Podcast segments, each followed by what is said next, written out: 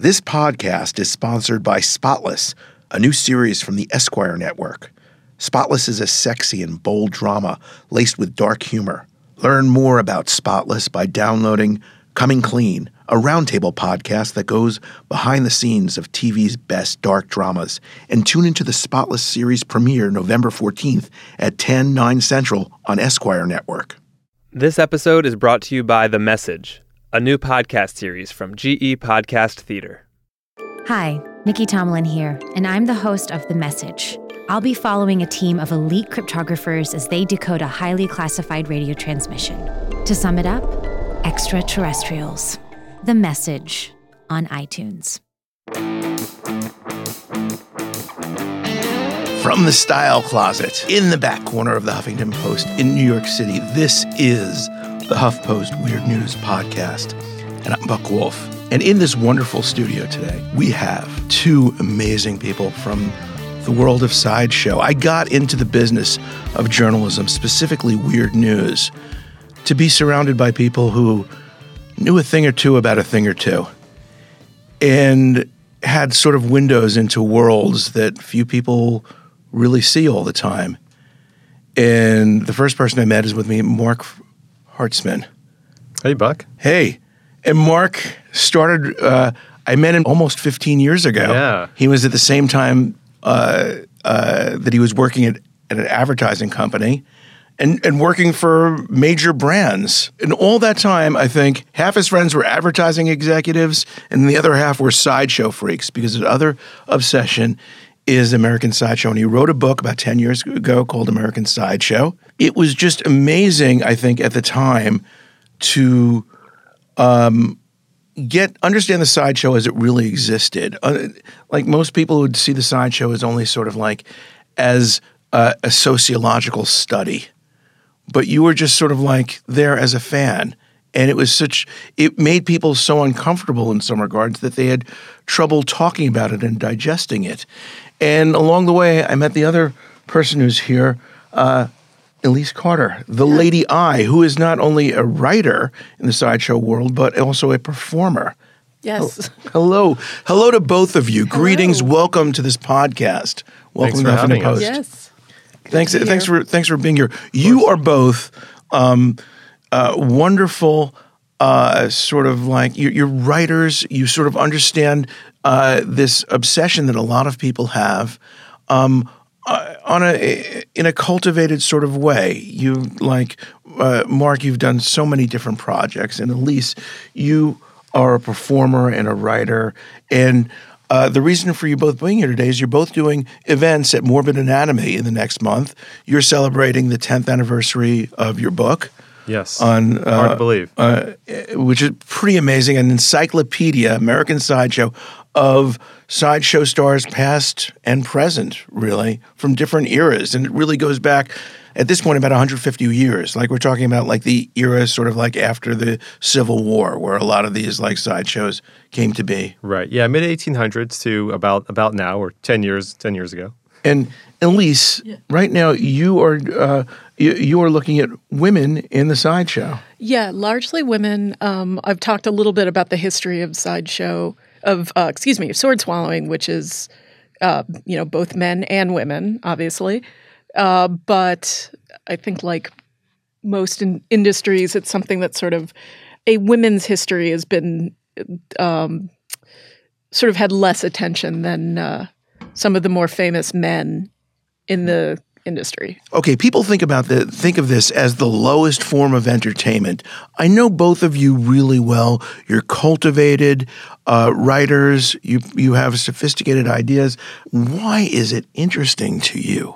I mean, to me, I, I've just I'm just fascinated by the way the different ways the human body can can be, so that people can can be born in these different shapes and sizes and missing uh, legs or missing arms, but they can still find ways to function and they can still find ways to do all the things that you or I might do. So, armless guys can do everything with their feet. And, and legless men or women can move on their hands and they can be mobile and they can they can still live a life. They can still find love. They can still have families. They can earn a living, and and all these things to me, uh, it's just I think it's just amazing and it's inspirational. Um, and it's just curiosity, and, and everyone's innately curious. That's something we're all born with. When you see something different and unusual, you want to look, you want to stare, and you want to know more about it. So I think it's all those kind of things combined. Uh, Lady Eye, what is it for you? I was interested in John Waters and indie film and like Yeah. anything that was punk rock and rock and roll. And I also discovered Sideshow at a young age. I was like 12 or 13. And it was sort of the most punk rock outsider thing. And also, those years coincided with the ascendancy of Jim Rose Circus Sideshow. Like Yeah. people were rediscovering at least the working acts or the self made freaks. It's a really huge part of American performing history. It's so it is a lot more sophisticated than people think it is. It is a lot more interesting. And it's easy to trash it now or to think of it as low culture now, but before TV and before radio and before, you know, during up until the Depression, um, it really was a major form of American entertainment for more people than theater was, or the symphony was, or the opera was. Right, and it was a unifying force because it- people it would go from town to town, Yeah. and it would be a highlight for the for the year when this when the circus came to town, when the sideshow came to town. We're talking about a style of show that existed basically in traveling caravans. There's ten and one shows. People talk about it hand in hand with burlesque, and what was amazing to me is women had a special role in this. Well, they've sort of had a, a special role on both sides as both performers, as attractions in, in sideshow. Um, and, you know, there was always the cooch tent and there was the girly show. There were other, there were lady driven aspects of um, This is sideshow. It was to thrill you in, in many different ways. It was to give you a visual that you wouldn't see before. And sometimes it was a lady dressed in a sexy way, doing things, acts with feathers and stuff. Yeah, and I mean, honestly, uh, to some of the stuff that I talk about, or I will be talking about in my lectures, is, um, you know, there's Americans love a good excuse to stare at the female body, and um, whether that's a tattooed lady, especially in the Victorian era, where you know, showing any skin in public, much less tattooed skin, was a very shocking, subversive act. Or, um, you know, whether you're talking about a human oddity, um, all of these are very good excuses, or just the girly show, all of these are very good excuses just to look at the female body. And But that's not that isn't what these shows are about. Are they? well, they're an excuse to stare. Yeah, I, I think they are. And I Right. there's something very primal in us. I mean, we're hardwired. We're literally, if you go back to the biological, we're literally very hardwired to admire beauty. So I think by the flip side of that is I think we're also very interested in the unusual. uh, you were here a few months ago with our friend Callie, yes.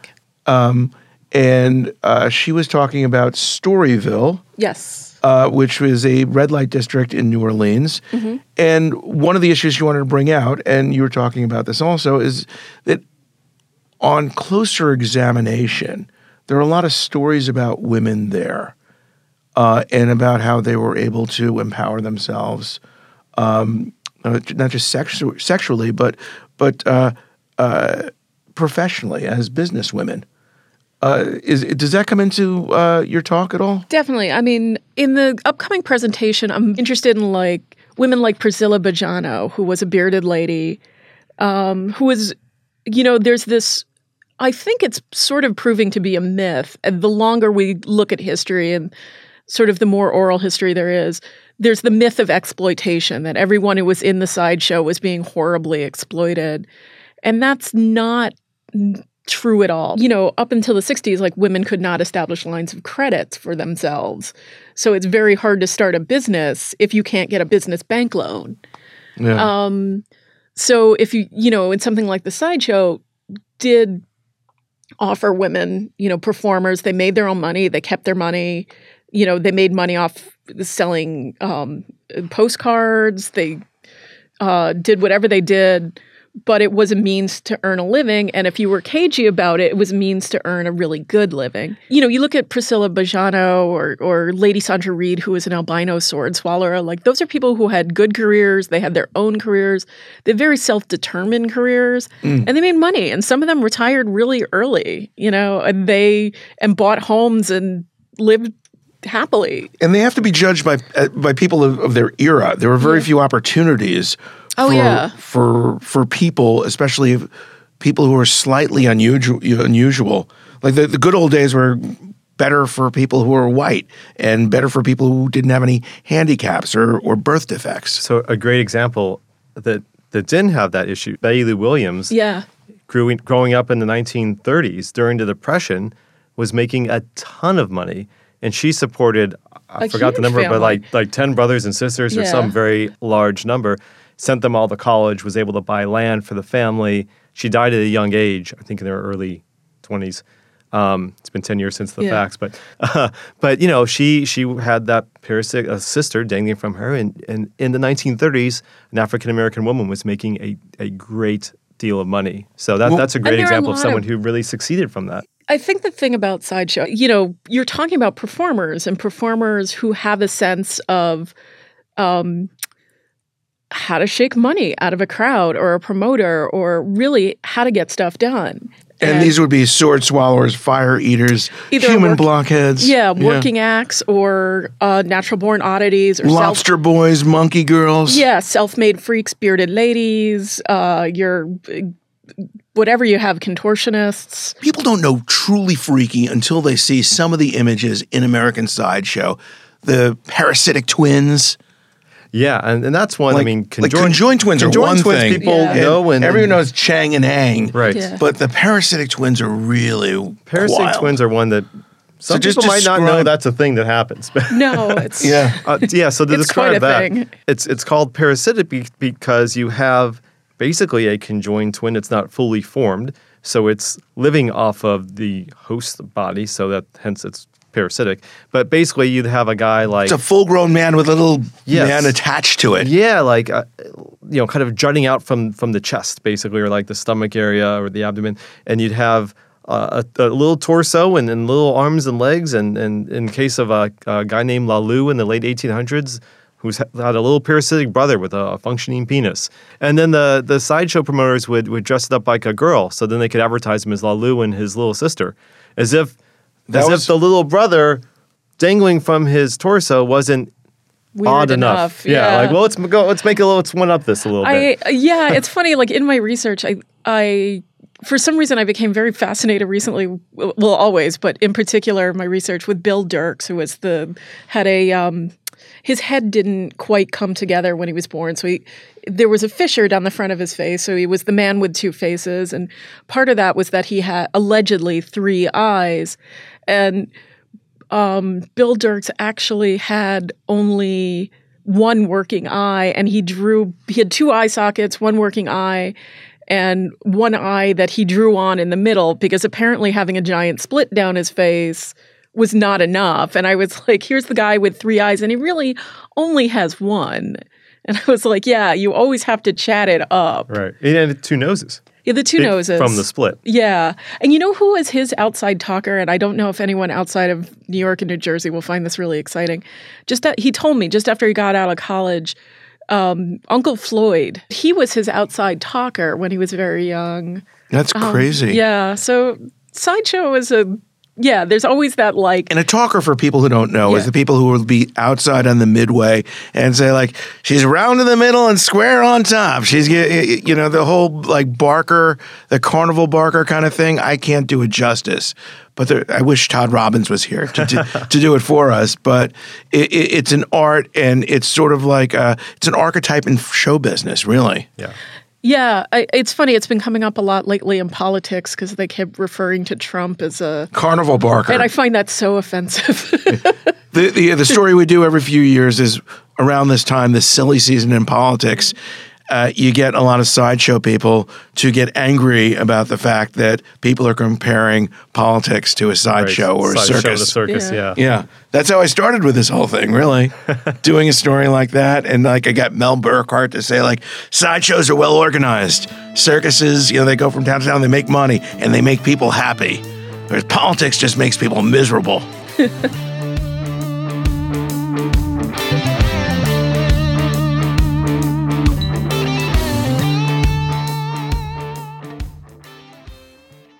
This episode is brought to you by Esquire Network's new series, Spotless, a sexy and bold drama laced with dark humor.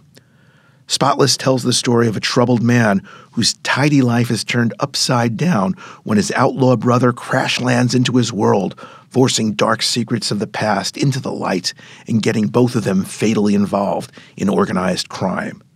Played out against the backdrop of Gene's niche crime scene cleaning business, with gangsters, corruption, drugs, and death a constant hazard.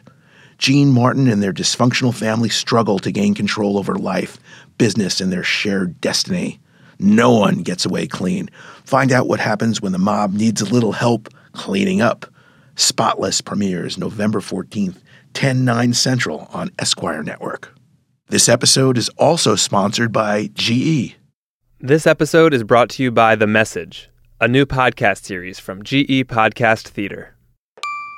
Hi, Nicky Tomalin here, and I'm the host of The Message. I'm going to take you into an elite cryptography think tank and check it out. Their top project right now is to decode a highly classified radio transmission from the 1940s. Have you listened to it yet? Not yet. Uh, we're having a discussion about that. But if I offered you the chance to listen to it right now, um, sounds like a no. Well, you don't really know what it is. Voices, music, breathing. But you know, I'm not going to mess with that thing. To sum it up, extraterrestrials. Subscribe to the message on iTunes.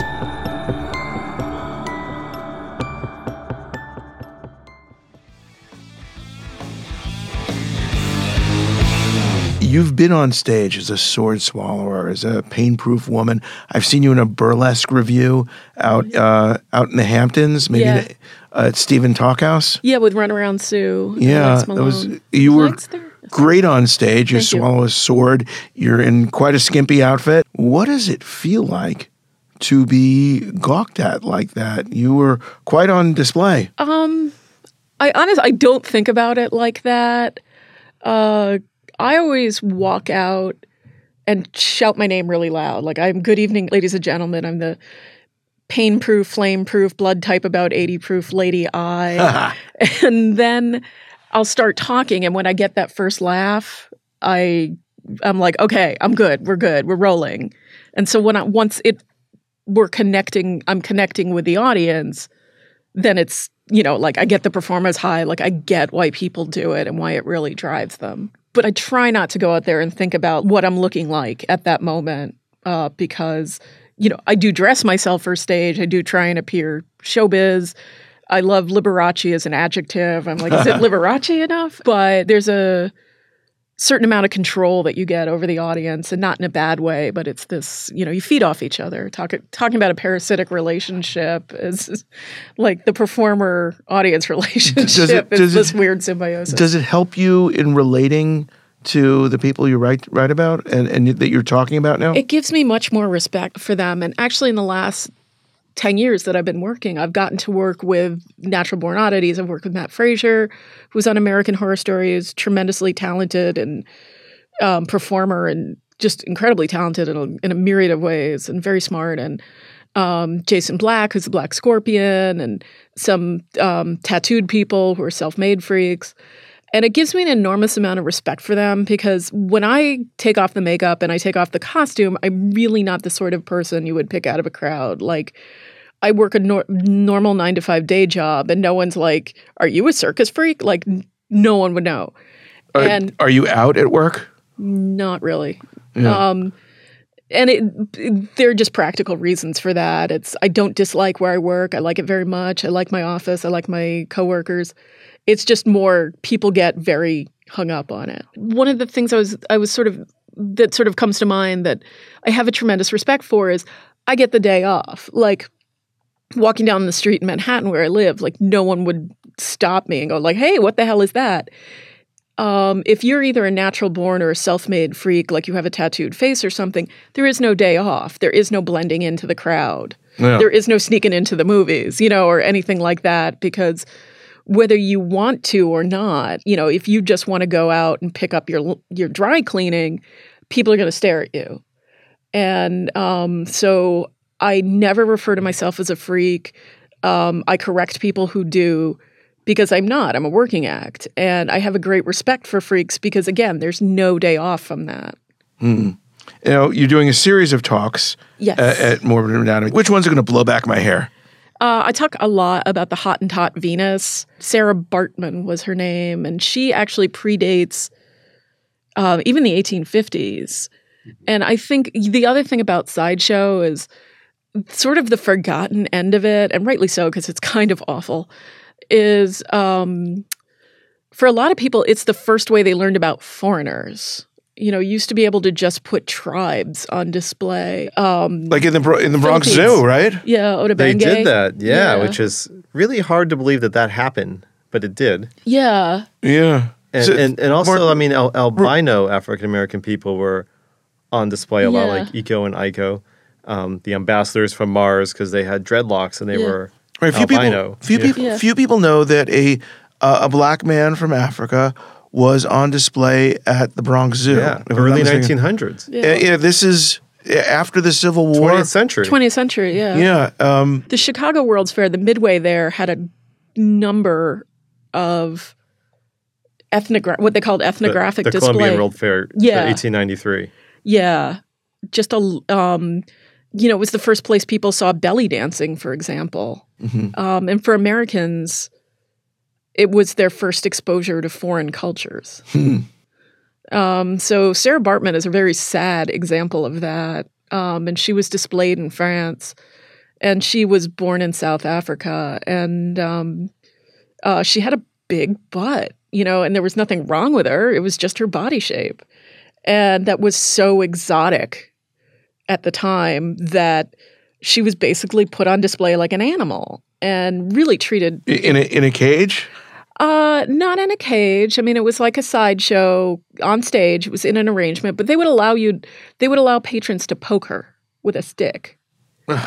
um, it's really repellent, and you know there was nothing wrong with her. There was. It was. She was just differently shaped than Caucasian women, and um, she and that was so exotic to people. And I I find her so interesting, and I also find that it's sort of an image that's never left us that we're still talking about talking about it in terms of like Miley Cyrus versus um, Nicki Minaj, Hmm. um, and you know what the right shape is, and what the you know what the correct shape for the female body is according to the standards of beauty goes in and out, and you know you got to be skinny, you got to be waifishly thin, or you got to be curvy, Mm. and um, it's something you can only control to a very marginal extent.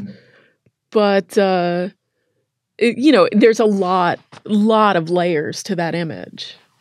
Marc, so what are some of the extraordinary women in American Sideshow? Well, I think I think we talked about a few of them for sure. Jeannie the Half Lady, Jeannie Oh. Tomaini is a great Yes. story. So she married a giant, so Al Tomaini and Jeannie. Yes, heroes of like legends of Gibtown. Yes, I mean they were Founders. They were among the founders of Gibtown, which you know in Florida, where all the it started. It started with their little cabin, right? Yeah, he had uh, the giant fishing camp. For for people who don't know, uh, there is a place in Gib in in Gibsonton outside of Tampa known as Gibtown, and uh, around the time that that Alan Jeannie Tomaini, the giant, and his half lady uh, uh, wife settled there. Um, there there was a reason for circus folk and carnival folk and sideshow folk to stay there. It's, it was the winter home for uh, all these traveling shows. And it was warm, and like you said, the zoning was there, and they became sort of uh, what was it? The early 1950s. Yeah, yeah, they- and, and they were running the town. I think Al was the fire chief. I think there was a dwarf who was the police chief. Um, this Yeah. this was the way it, it was. This was the community. Percilla lived there and married Yes. Emmett, the Emmett. alligator scream, alligator Melvin skin man. Burkhart, the human blockhead. Ward is still there. Ward, Ward and is Chris still there. Are, Chris Yep. Christ are still there, and You know, unfortunately, the giant camp just closed down uh, several years ago. Uh, we This wrote the, we did the story about the the, You- the you- boot. yes. when they did the monument for Al's giant boot that used to sit alongside uh, outside the camp along the highway. If you're, Um, he was by some, by some tales, eight feet tall, right? He was billed as eight feet four inches tall. But he was probably significantly It shorter. was like more like seven. Probably in the 700 Yeah, yeah, I the just looked it up for Yeah. something. and those those I mean the giant heights always sort of vary. They'd have this billing, and then you'd see oh they were really seven foot six or somewhere around there. yeah, and they raised kids there. They adopted and raised children, and and he, they would tour the world. He walking with her under his arm, right? Yeah, I mean, it he was- would just scoop her up. You know, and I mean the the size difference is I- just remarkable, obviously. But but they were a wonderful couple. They adopted, uh, you know, their their daughter Judy Rock adopted uh, was still living there, as far as I know. I Which- think so. But I had gone down there for the book. You know, we met with her at the giant camp and her grandson, um, who's in the book. Remember when we see a half lady, when you- when you saw her on a table or perched at the cash register of the diner that she and Al ran, uh, it looked like her body ended abruptly at the waist, like the person on the cover of your uh, of American Sideshow, right, Johnny? Right, Johnny Eck. Yeah.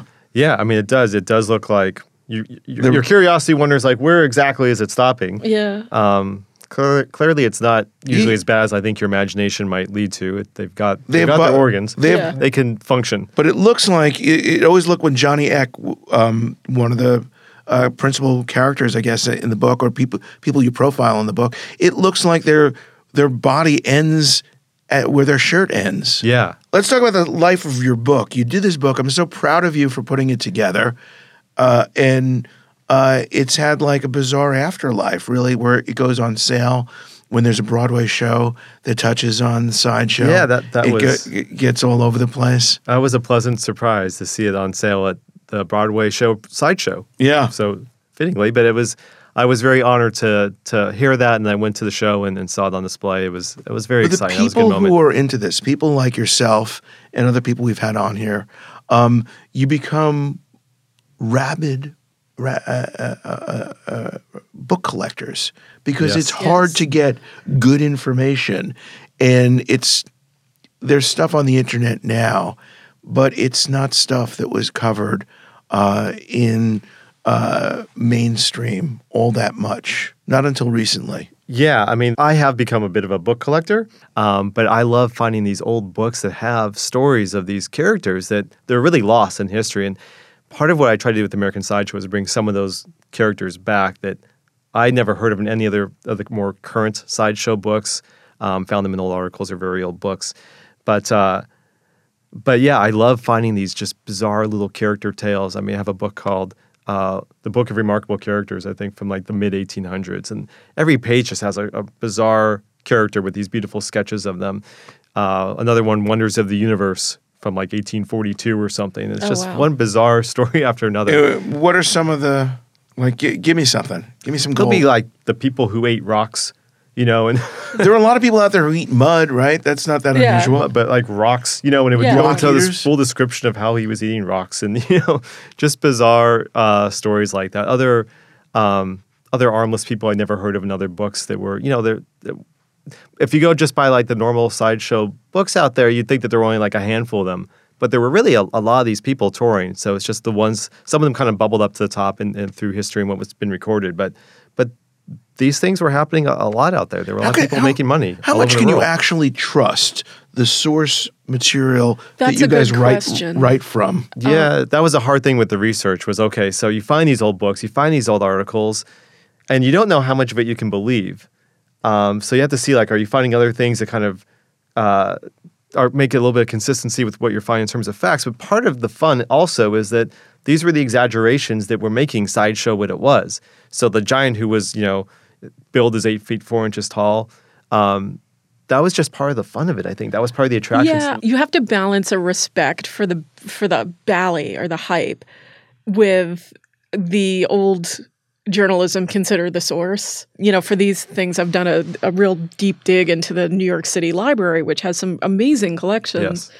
And I just found one, I think it's called Remarkable Turns or something, or Great Turns. And even he, he talks about this famous sword swallow, Chevalier Clicquot. And he's like, yeah, he says 14 swords, but it used to be just four that he swallowed. And so even the guy who wrote that book was like, eh, I don't know. Like, you, you got to be a little skeptical of the contemporary accounts. And what you know, what I did with American Sideshow was I wasn't trying to say, trying to get down to the bottom of it and like, here's the facts. He only did this. this was who the person was. These were the stories that were told about them, and and to me that was that was fine. You know, this was this was what they did. This was how they were built. The, the bowing, the hype. It's all part of the allure of it. So to me, that that was what the story was. The world has changed an awful lot since you wrote the book that's in front of you now. Yes. And one of the ways is that it's hard to surprise the audience. YouTube barely existed then, if it existed at all. The the the, the, the ante has been raised for shock and amaze. Um, what do you think that's in your book now that would still shock and amaze the average person? You know that that's a good question because you're you're right. There's just so much on the internet. You can just Google anything or put on YouTube anything, and you see these remarkable, crazy, horrific conditions. I would pay know? money to see the cache I mean- history in your uh, in your Chrome browser because I'm sure it's fucking great. There was. Uh, do you remember there was a guy that was in a bunch of articles a few years back? I think his name is Dede from Indonesia, who was called the Tree Man. Oh yeah. Who was like like bark growing all over his body. And that was like maybe one of the most extraordinary things I've ever seen. And and probably like I always thought that nothing could beat the Elephant Man in terms of uh, grotesque Yeah. a grotesque body of like just someone who's so sadly more malformed, you know, because he was definitely a shocking one. I think he would still, I think that's still shocking now to see the Elephant Man. If you've never seen him, and and I saw that movie when I was like seven, which is probably a big part of how I've Yeah. gone on this path, but uh, maybe a Yeah, little too young. I think if you're of a generation that grew up with "That's Incredible" Yeah. or uh, And- "Real People," yes, that uh, kind of I changed your did. thinking. But I think that people like that, like like Dede, is is probably one of the more crazy ones, and and you start to see uh, more people like that that just have these amazing conditions. I mean, the good thing about someone like Dede, when because you see him on TV, um, and which is a little bit of, and we kind of email about this, like sideshow is almost going into the world of TV, but but they're finding people that can actually help them and and try to better their conditions. So that's like the good that kind of comes out of that. Hopefully, they can have a better life. I think what's most amazing that that would still shock people is maybe not the conditions so much, but the fact that I think maybe their earnings is what's really shocking. Like to know, like we talked about this earlier about you know Betty Lou Williams making a ton of money in the during the Depression, um, the money they were making in the 1800s. Like Tom Thumb was a millionaire, but now no matter how shocking you are, no one no one's going to make the kind of money that they were making back then. So while there might be more shocking conditions, there's not there's not that ability to have uh, to make a, a really great living that they were doing then. I mean, these, they, they were incredibly wealthy, or they could be. There was that potential for a lot of them. Whenever we get together with sideshow folks, some people like lament that there's maybe one or two traveling sideshows left in the country, but the other part of it is is that in a lot of ways, sideshow has never been more vibrant. There's probably more sideshow sword swallowers now than there there has ever been on record, and uh, there are all sorts of acts in burlesque uh, on TV, on uh, working cabarets than ever before. It's and that's a mixed bag because there are some amazing performers out there right now. Um, there are a lot of them, and it it's certainly something I would hate to see die off. Yeah. the growth is great. It keeps it alive. It keeps people doing new things and it keeps it vibrant, but it can also it's like not all burlesque is good burlesque, not all sideshow is good sideshow. So I think there's a sorting out process that is going to come about, I hope, in the next couple of years. you both do so many amazing things. You have so many amazing pro- uh, projects, um, and uh, we uh, are able to have uh, this conversation in part because an entity like Morbid Anatomy, and it's in Brooklyn. It is a treasure in a lot of ways. Yeah, they have speakers there. I would I would go every night if I could. It's I pretty a- much an do. amazing, Yeah, such amazing I pretty people. much should just have my mail sent there at this point. But it is really fascinating and it Yeah. is really incredibly smart and fun and um, something New York and the world needs. Yeah. So. Thank you so much for joining us. We'll be more on the show and really check out Marc's books. He has other books, he has pictures. It's hard to find this stuff. And believe me, these people do it because they love it, because they're fascinated by it. Um, as they say in the world of t- sideshow, it's a tough way to make an easy living. I'll leave you with that. Thank you for listening. Check us out on iTunes, on SoundCloud, on Stitcher. We're part of the Panoply Network. Once again, Weird Out.